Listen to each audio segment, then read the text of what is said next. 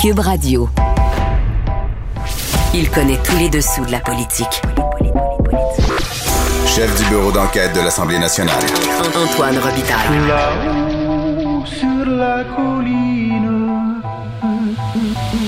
Là-haut sur la colline. Cube Radio. Bon vendredi à tous. Aujourd'hui à l'émission, on reçoit un correspondant parlementaire, vadrouilleur de parlement, comme je les appelle, Marc-André Gagnon, qui nous parle des complications de la campagne de vaccination des enfants de 5 à 11 ans. Il se penche ensuite sur un de ces dossiers dont il est expert, le troisième lien, le tunnel Québec-Lévis, que le gouvernement tente désespérément de verdir. Mais d'abord, mais d'abord, c'est l'heure de notre rencontre quotidienne avec Rémi Nadeau. Cube Radio. Les rencontres de l'heure. Rémi Nadeau et Antoine Robitaille. La rencontre Nadeau-Robitaille. Mais bon vendredi, Rémi Nadeau. Bonjour Antoine. Chef de bureau parlementaire à l'Assemblée nationale pour le journal et le journal. Parlons des libéraux. C'est un congrès euh, crucial pour Dominique Anglade cette fin de semaine et on y sera. Oui, ça se déroule à Québec. On est content quand c'est en présence. On va pouvoir euh, voir les, les- les militants parler avec les gens, euh, humer euh, l'humeur. Et c'est Je vraiment pensais que tu allais moment- dire on va pouvoir voir le variant se promener, le nouveau variant. Excuse mon cynisme. Écoute, euh, c'est vraiment comme le moment, ça passe ou ça casse, je pense, pour Dominique Anglade. Parce que il y a beaucoup de scepticisme, écoute, même à l'intérieur de, de sa propre équipe de députés. Euh, et aussi euh, chez des militants libéraux pur jus, là, qu'on pourrait appeler, euh, des anciens élus euh, qui se demandent un peu, mais où elle s'en va avec ce virage à gauche? Et là, ben, c'est l'occasion pour elle de se montrer charmante, de séduire les militants et tout le monde pour que ça gagne finalement, se rallie complètement et euh, prenne confiance à l'approche de, de la campagne électorale. Parce que si c'est si c'est l'inverse qui se produit, ça n'arrive pas comme à convaincre, euh, être convaincante, eh ben, et que là, les gens euh, se raclent la gorge euh, et roulent des yeux, ben, Mm. là, ça sera très long. Et écoute, puis je pense pas que je pense vraiment pas qu'il y a une menace là, qu'il y ait un putsch ou que, que soit euh, qu'on cherche à, à la faire sauter. Parce que Quand même, quand même, Rémi, moi, tout à l'heure, j'ai su qu'il y avait une stratégie de plancher pour empêcher un vote de confiance, que quelqu'un demande un vote de confiance. Donc, on pense que c'est peu probable, mais que ça pourrait arriver. Donc, on, on- on ne prend pas de chance, on ne prend pas de risque. Oui, c'est ça. Ils veulent pas prendre de risques. Mais et notre collègue Nicolas Lachance a tenu le, le détail des les éléments forts du discours qui sera prononcé vendredi soir. Ouais. Et c'est ça qui va comme donner le coup d'envoi. Elle, elle va, elle va clamer que- qu'elle représente les valeurs libérales et que les valeurs libérales, euh, c'est les grands projets sociaux aussi et économiques. Mais tu sais, le, le virage à gauche, on l'a constaté dans les derniers mois, dans plein de prises de position. Tu sais, ils se sont prononcés contre GNL euh, avant même le rapport du BAP, euh, notamment. Donc, ils, ils, ils ont vraiment fait euh, un virage et sur le troisième lien, ils étaient ouverts. Ben, ils ont décidé que finalement, ils étaient complètement contre. Tu sais, moi, j'avais parlé euh, avec un élu, c'est un exemple, mais qui me disait, bon, on comprend là, que, tu sais, qu'on euh, Dominique veut nous faire prendre un virage progressiste, euh, plus vert, mais en même temps, ben, ils se disent sais, ça va être quoi la chair autour de l'os? Qu'est-ce qu'on va vendre euh, Ouais. à la population? Mais tu sais, au mois de mai, là, tu te souviens quand ils avaient annoncé un virage économique, une nouvelle conception économique, euh, où on, on a même déposé un projet de loi sur les entreprises à mission? Euh, Tout ça, ça, ça venait d'un conseiller, Jérôme Lucier, qui, lui, était très, très à gauche. On l'appelait le pion de Québec solidaire au sein euh, des troupes libérales. Eh bien, il est parti, Jérôme Lucier. Ouais. Entre autres parce que, justement, il y a des gens qui trouvaient que Dominique Anglade était trop influencé par lui et, et- et donc il- il- elle a perdu Patrick Derry aussi qui bon était moins marqué à gauche mais qui appuyait aussi le virage à gauche. J'ai l'impression que ça ils ont déjà une, il y a déjà une partie du ménage de fait mais c'est vrai que dans le discours ça a continué de virer. Oui, puis tu sais, je, je regardais euh, des, des éléments de la résolution cadre. Euh, on, on, dit faire du droit à l'environnement et à la protection de la biodiversité un droit fondamental ayant une valeur supra-législative. Ça veut dire que ça pourrait comme supplanter d'autres Oui. d'autres éléments de, de loi, de décision gouvernementale qui respecteraient pas ça. C'est- aller très loin, là. Ouais. Euh, on parle d'instaurer une analyse d'impact climatique pour toutes les décisions du Conseil des ministres. C'est c'est très Québec solidaire là, Très. euh, en termes de. Mais en même temps, avec, avec les dernières informations du GIEC, là, du, su- su- les dernières informations sur notre climat qui est perturbé, on dirait qu'il y a- une plus grande urgence Oui. à travers tous les partis. Donc, Oui, ceux qui étaient déjà, qui voulaient déjà euh, virer un peu plus vert, le sont encore plus vert. C'est ça, t'as t'as pas tort. C'est juste que tu sais, je me mets à la place de. Moi, je pense, là, je nommerai pas de nom, mais tu sais, je pense à des anciens élus libéraux. ben moi, je Ouais. nommerais Serge Simard. L'ancien ministre Oui, oui, qui, était, que oui, qui parce était que- scandalisé que le Parti libéral euh, décide de rejeter euh, GNL Québec.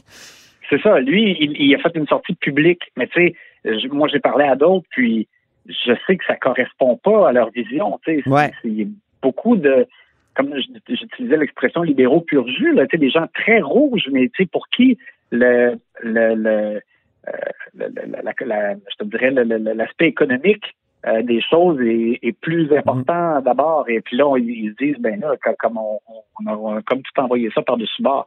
En tout cas, Euh, on va avoir de quoi alors, jaser va- lundi, hein? Exact. Ça va être vraiment le fun de voir comment ça passe finalement durant le week-end. Où ça casse. Écoute, c'est vendredi et le vendredi, tu remets deux prix. Le prix tarte au sucre et le prix steak. Commençons par le steak. Alors, le steak pour Éric Girard, parce qu'honnêtement, euh, dans le cadre de la mise à jour économique, euh, il y avait pas mal que de bonnes nouvelles. Euh, la relance économique au Québec est très bonne, euh, tellement que ça lui donne plus de moyens. Avec les moyens, il a procédé, comme il l'a fait depuis le début, une approche équilibrée, c'est-à-dire on, on, on garde quand même l'objectif de, de, de, de, euh, terminer avec les déficits en 2027-2028 parce qu'on veut pas comme y aller trop abrupt. On a choisi de prendre un peu de la marge de manœuvre pour redonner aux gens qui ont qui gagnent moins cher et qui ont qui sont des victimes, je dirais, davantage de, de la hausse du, du coût de la vie, des, des, des, des produits de consommation. Euh, c'est ce que les partis d'opposition réclamaient. Euh, Donc, je, je trouve qu'il a coché beaucoup de cases. Euh, tout était positif. Euh, et donc, c'est encore une fois plutôt équilibré. Je, ben, je- trouve Mm. quand même que le gouvernement Legault dépense beaucoup, plus qu'on aurait peut-être cru euh, avant son élection ou, ou au moment de son élection, mais avec toujours une approche quand même plutôt équilibrée. Il fait des prévisions aussi qui sont des fois un peu pessimistes, mais tu sais, j'aime mieux ça que le contraire. Il- Oui. comme on a vu dans le passé, ça nous donne quand même un peu un coussin. On se dit, ben regarde, si c'est vraiment aussi pire qu'on pense, on, on l'aura prévu. C'est la Et technique c'est mieux-. Oui, c'est ça, qui, qui avait été euh, effectivement là, euh, un peu euh, le, le- Très conservateur, la, au fond. la tradition a commencé avec M. Létard et M. Girard va un peu dans ce sens-là et on, et on se retrouve souvent avec un portrait qui est mieux qu'on pensait, puis ben, ça permet de naviguer davantage euh, en, en aidant aussi ceux qui ont le plus besoin. Donc, écoute, je trouve, et, et la mesure concernant euh, l'argent pour euh, en, euh, euh, faire euh, euh, pour diriger dans le fond des jeunes vers des programmes où on a besoin de personnes avec des, des bourses très généreuses. Ouais. Ça me paraît aussi logique. Ça, ça peut donner des fruits rapidement Le, euh, Ouais. dont on a besoin. le temps file, euh, Rémi, et j'ai comme besoin de glucides. Là. Euh, quel est ton prix? Tarte au sucre. Allons-y avec le sucré. Donc, Éric Girard aussi. Pas le- Donc, parce qu'il y en a deux, Éric Girard à la CAQ. là. Tu parles du député de Lac-Saint-Jean ou encore du ministre des Finances? Non, je parle bel et bien du ministre des Finances. Donc, c'est un deux pour un. Alors, écoute, s'il était Rémi Nadeau, il serait extrêmement heureux parce qu'il aurait à sa table un steak et une tarte au sucre. euh, donc, la tarte au sucre, toujours le moment sucré. Le moment sucré, on va, on va vous faire entendre donc ce qu'il a déclaré lorsqu'un journaliste lui a dit Ouais, il me semble que ça, ça tombe bien, hein, des, des cadeaux aux Québécois à l'approche du rendez-vous électoral. Et voici ce qu'il a dit. Écoutons-le. C'est une bonne question. Merci. On est en pandémie. On sort de la pire récession mondiale. Euh, on a des défis des finances publiques. Honnêtement, moi, là, euh, j'ai pas pensé à l'élection euh, une fois dans les 12 derniers mois. là. Alors, moi, je- mon travail, c'est de m'assurer qu'on a un cadre financier solide qui inspire la confiance, que les gens comprennent que les impôts n'augmenteront pas, Si un jour on réussit à revenir à l'équilibre budgétaire comme prévu, on aimerait réduire le fardeau fiscal. Euh, le Québec est un crédit 2A. On va maintenir les taux d'emprunt pour tous les Québécois le plus bas possible. Il n'y a pas grand monde qui le croit, Rémi, mais euh, il a l'air sincère. Wow, hein? c'est parce qu'en plus, M. Girard a, a parfois une, une, certaine candeur. C'est ça. Euh, mais tu sais, on, on peut pas imaginer, ça se peut pas. C'est impossible qu'il ait pas pensé à l'élection. Ça se peut juste pas. Alors, euh, c'est sûr qu'on est, on est comme tous tombés en bas de nos chaises hier lorsqu'il a fait cette déclaration. C'est ce qui fait qu'il reçoit le, le prix euh, Tarte En terminant, Rémi, euh, grève générale illimitée dans les garderies et services de garde à partir de la semaine prochaine, rapidement? honnêtement, Antoine, j'arrive pas à y croire parce que Bon, la CSN, ils ont voté massivement aussi euh, pour une grève générale qui pourrait débuter donc la semaine prochaine. La CSQ avait, tenu un vote sans, dire à partir de quelle date il y aurait grève générale illimitée. Mais il faut se dire que moi, je, je crois euh, à la nécessité de rattrapage salarial pour les éducatrices, mais c'est là, c'est sur la table, c'est plus de 20% Et là, on dirait qu'elle garde la ligne dure par solidarité, par exemple, pour les cuisiniers ou les gens qui, sont responsables de l'entretien. Euh, mais le rattrapage on le veut pour les éducatrices. On, a besoin d'éducatrices, on a besoin que les, les CPE puissent en embaucher davantage, mm. que ce soit plus alléchant. Mais je, pense pas. Tu sais, je vois mal le gouvernement plier sur l'aspect, euh, tu sais, qu'on augmente aussi autant euh, des d'autres catégories d'employés, parce que là, ça va faire comme boule de neige dans, dans toutes les sphères du secteur public.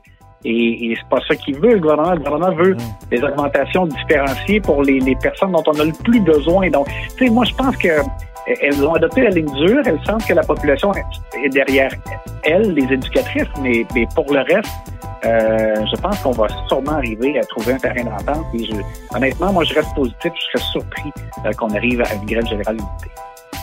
Merci beaucoup, Rémi. On verra si ta prédiction s'avère. Sinon, il y aura peut-être une loi spéciale. Voilà.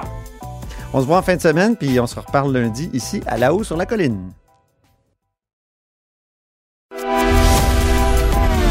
Grand philosophe, poète dans l'âme, la politique pour lui est comme un grand roman d'amour. Vous écoutez Antoine Robitaille. Là-haut sur la colline. Tous les vendredis, un de nos vadrouilleurs du bureau politique nous propose un retour sur la semaine, mais à partir des dossiers qui l'ont occupé, qui l'ont passionné. Aujourd'hui, c'est au tour de... Go!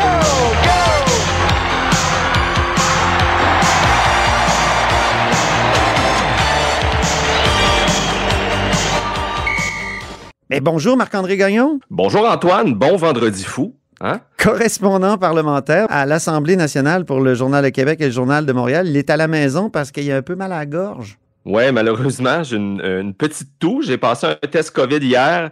Ça s'est bien passé, très rapide d'ailleurs, par gargarisme. Ça fait pas mal pantoute. Puis euh, ben, le résultat a été négatif, mais je voulais pas te donner mes microbes. Oui, je comprends. Il y a d'autres microbes, on l'a presque oublié.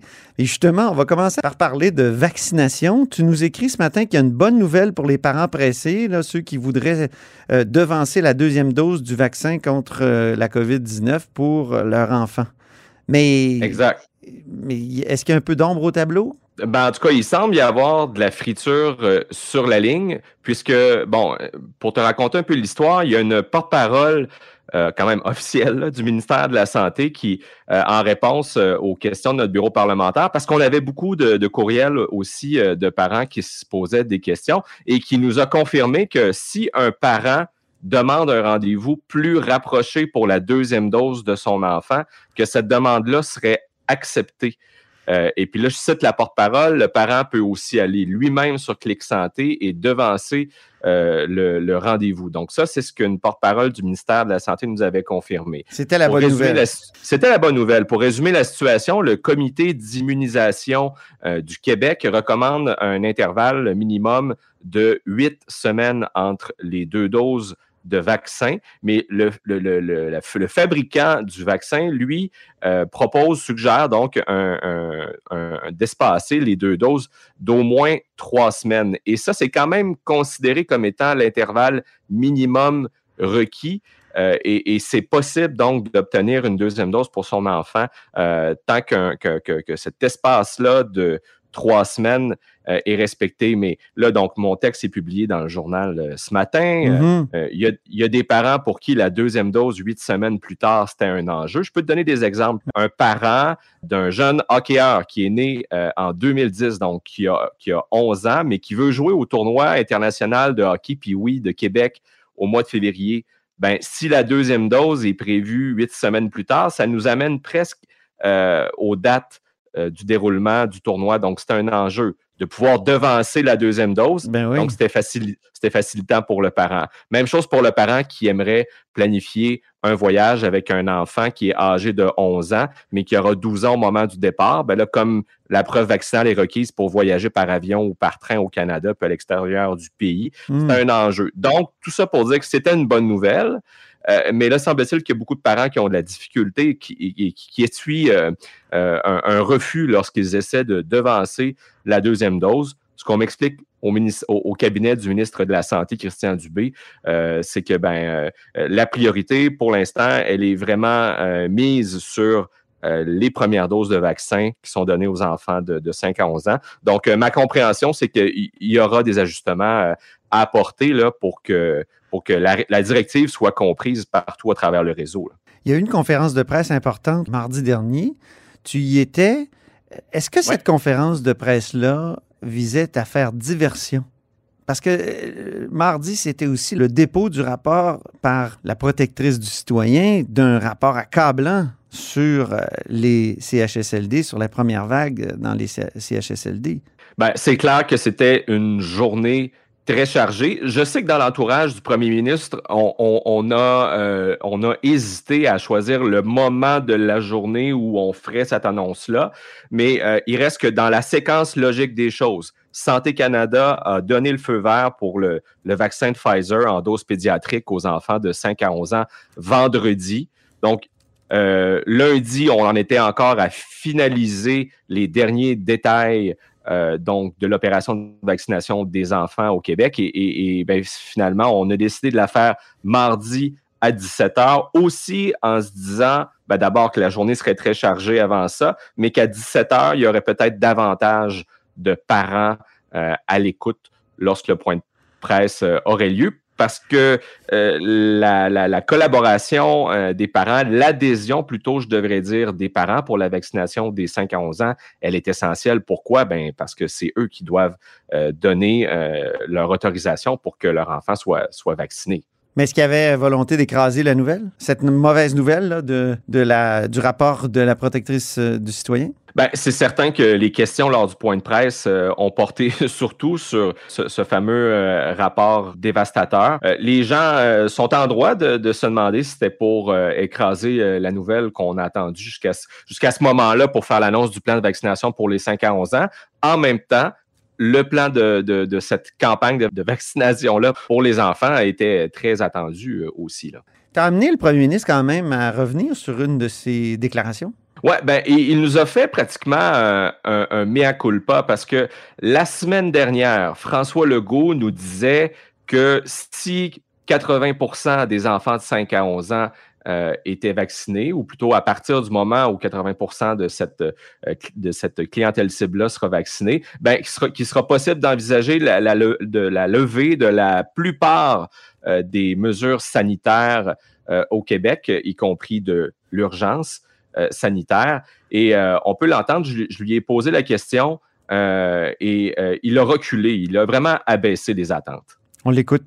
Je sais que la semaine passée, j'ai dit, euh, c'est sûr que si on vaccine 80, 000 80 des enfants, là, on va pouvoir enlever les mesures. J'ai dit ça, j'aurais peut-être pas dû dire ça. Ce que on sait, c'est que euh, euh, les taux de vaccination vont être moins élevés chez les 5-11 ans. Pourquoi?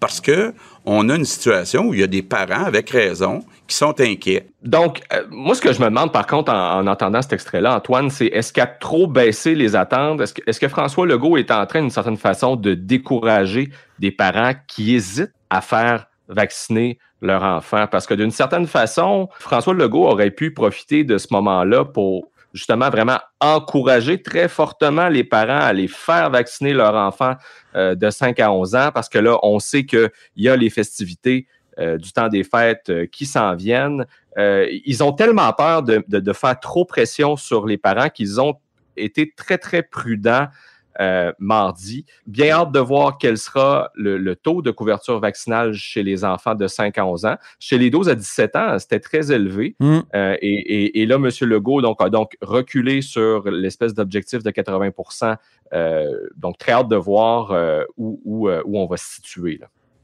Marc-André, tu as deux grands dossiers fétiches. Tu as les traversiers, J'aime beaucoup quand tu écris sur les traversiers. Et le troisième lien, évidemment. Puis là, on n'a pas parlé du tramway. Je touche à tout ce qui touche les. Le, le, le, oui, tu es un homme de transport. Je touche à tous les dossiers, effectivement, qui concernent le, transport. Donc, oui, le ministre Bonardel qui a sorti euh, ben, sa plume cette semaine pour euh, répondre au maire. Euh, l'ex-maire maintenant, Régis Labaume, mais sans le nommer. Il s'est lancé dans une nouvelle tentative de verdissement de son projet de tunnel. Et euh, c'est pas la première fois. Alors, je te raconte. En début de mandat, François Legault avait évoqué l'idée d'enfouir les lignes à haute tension qui passent par-dessus l'île d'Orléans dans le tunnel, parce que le tunnel à l'époque, ben, il devait passer sous le fleuve, dans le secteur est de Québec, à la pointe de l'île d'Orléans. Euh, et en passant, on, on parlait déjà d'une première mondiale à cette époque-là, parce que des lignes à haute tension enfoui dans un aussi long tunnel, ça n'existe pas nulle part. Puis là, ben, plus euh, récemment, ben, il faut dire qu'entre-temps, le, le, projet de tunnel a changé de, d'endroit. Maintenant, il, il, ce qui est projeté, c'est qu'il relie Lévis à Québec, de centre-ville à centre-ville. Juste pour Puis revenir là, sur euh, les, les, fils enfouis, là, il y a quand même, entre Grondine et Lobinière, un troisième lien, c'est-à-dire un tunnel qui, euh, qui est uniquement pour les fils à haute tension, justement pour transporter de l'électricité. Hein? C'est Hydro-Québec qui a ouais. construit ça au début des années 90. Alors là, c'était possible d'enfouir de, de, des, des, fils à haute là, tension? Là, c'était possible, mais c'est pas le même type de câble euh, qui passe sous le fleuve. Okay. Euh, c'est pas la même capacité. Donc, euh, ouais. euh, je me souviens, je me souviens pas du, du, du voltage ou du kilovoltage qu'il y a dans les lignes là, euh, de, qui passent par-dessus l'île d'Orléans, qui traverse le fleuve de façon aérienne. mais, mais c'est du gros calibre. c'est du gros calibre et ça aurait, été, ça aurait été une première mondiale, mais là, ben, évidemment, c'est plus un enjeu de, de, de, débat puisque le, le troisième lien ne, ne, ne, doit plus passer au même endroit. Hmm. Mm. donc, plus récemment, Jonathan Julien et François Bonnardel, les deux ministres, dans une entrevue qu'ils nous ont euh, accordée au journal, ben, là, ils ont fait valoir que peu de temps après l'inauguration prévue du tunnel, euh, donc euh, en 2031, ben, tout ce qui va circuler dans, le, le, tunnel quelques années plus tard sera vert parce que la vente de véhicules électriques sera interdite à compter de, de, 2035. Alors ça, c'était la deuxième tentative de verdissement du troisième lien. Puis là, ben, dans sa lettre ouverte cette semaine, le ministre Bonnardel a insisté sur euh, le fait que la construction du troisième lien sera carboneutre. Et là, les partis d'opposition, puis certains chroniqueurs de Montréal n'ont pas tardé à ridiculiser. Et même promesse. de Québec, je, je, me suis amusé à, à me moquer de ça. J'ai vu ça, j'ai lu ça. et, et, et euh, la, la, question qu'on s'est posée, c'est ben, combien d'arbres faudra-t-il planter pour rendre sa construction carboneutre? Alors, ne reculant devant rien, c'est ce que notre collègue Geneviève Lajoie a tenté de savoir aux portes du Conseil des ministres, où il faisait très froid, très froid euh, d'ailleurs, et on a un extrait sonore. Combien ça va prendre d'arbres pour compenser la construction du tunnel? On ne peut pas identifier puis euh, vous donner, quantifier le nombre d'arbres que ça va prendre pour assurer la carboneutralité, sauf que c'est pas un, un, terme que, que, qu'on vient d'inventer pour contrer les, les, oppositions. La carboneutralité, on le fait pour un grand projet à Montréal qui est Turco. Un projet qui a coûté presque, presque 4 milliards de dollars. Ben c'est ça. ils sont là. Ils sont là. Ils sont Même, là, sérieusement, ils ont été plantés. Même chose pour le pont. Il y a la Violette qui va être carboneutre. Il y en a combien pour, le, pour Turco? J'ai pas les chiffres, euh, j'ai pas les chiffres exacts, mais le projet de Turco qui a coûté près de 4 milliards est carboneutre. Donc, c'est un projet qui est important, celui du tunnel Québec-Lévis, qui va respecter ses, ses, règles de carboneutralité. Puis on c'est ce qu'on met en place au ministère pour les projets de 100 millions de dollars et plus. Alors, j'ai fait mes recherches sur ce point-là, mon cher Antoine. Euh, J'ai retrouvé euh, dans un communiqué qui est euh, daté d'il y a un an, à peu près le 19 octobre 2020, qui avait été diffusé pour souligner la fin du chantier Turco. On nous disait que le projet Turco étant carboneutre, un important effort de verdissement a été réalisé. À terme, ce sont 9000 arbres et 61 000 arbustes vivaces, graminées et plantes grimpantes qui seront plantées. Alors, ça, c'est ce qui est prévu euh, pour Turco. Je ne sais pas si tous ces arbres euh, et arbustes-là ont été plantés, mais ça peut nous donner quand même une idée de ce que ça pourrait représenter pour le troisième lien. Donc, forcément, des milliers euh, d'arbres. Hmm. Tout un défi. Là, il y a une étude qui est en cours pour euh, euh, évaluer les impacts euh, sur l'environnement qu'aura la construction du, tunnel de Québec-Lévis, qui, je vous le rappelle, selon ce qui est projeté actuellement, devrait être d'une longueur d'environ 8,3 km, un, monotube avec un diamètre de 19,4 mètres, qui en fait euh, le plus gros tunnel euh, euh, au monde jusqu'à présent. Donc, c'est ce qui complexifie la tâche du ministre de- des Transports, François Bonnardel. Les études sont encore en cours. Il a peu de réponses à nous donner. Et je pense que c'est là qu'est tout le problème dans le dossier du troisième lien. C'est un engagement fort de la coalition Avenir Québec. Et ça fait déjà trois ans qu'on entend le ministre François Bonnardel nous répéter les réponses, vous les aurez en temps et lieu, les études, vous les verrez en temps et lieu. Mais là, il y a une échéance électorale qui s'amène. On Mm. est à un an des élections générales et les opposants à- au projet de troisième lien se font de plus en plus euh, entendre, parlent de plus en plus fort. Euh, Québec solidaire, notamment, euh, qui a enfourché ce cheval de bataille-là, qui s'est lancé dans une campagne euh, de publicité là, sur des panneaux aux abords des, euh, des, des routes de Québec pour, pour, en militant donc contre le projet.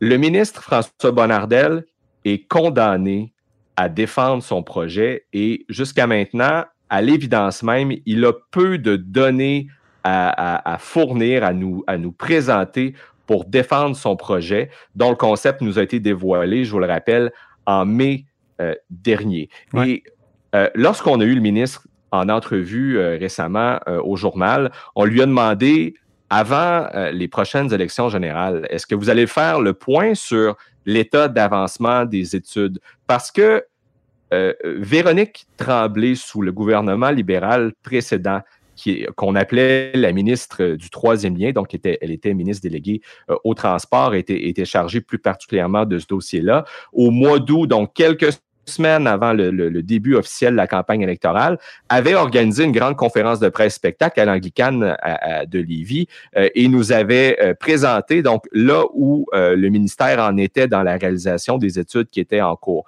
On a demandé à François Bonnardel s'il s'engageait à faire la même chose et il n'a pas voulu aller jusque-là. Mais j'ai l'impression que il n'aura pas le choix. Comme je le disais, il est condamné à défendre son projet et il va devoir travailler plus fort s'il veut éviter de, de, de, de, voir les, les appuis à son projet euh, euh, fondre comme neige au soleil, euh, parce que de dire ben c'est un projet qui est souhaité par une majorité de la population, c'est- peut-être pas suffisant comme argument pour pour convaincre les gens. Et surtout, Québec solidaire, c'est pas pour rien qu'ils en font un enjeu national. Mhm. C'est que le troisième lien, vu son ampleur, son envergure, devient un projet euh, à, à intérêt national parce que ben on parle d'un budget de 6 à 10 milliards, c'est beaucoup d'argent. Et, et on entend de plus en plus de gens dire, il me semble que c'est de l'argent qu'on pourrait investir euh, sur nos écoles, dans nos soins de santé euh, et tout ça. Le gouvernement nous dit, c'est possible d'investir un peu partout et, et- et de, de- de continuer euh,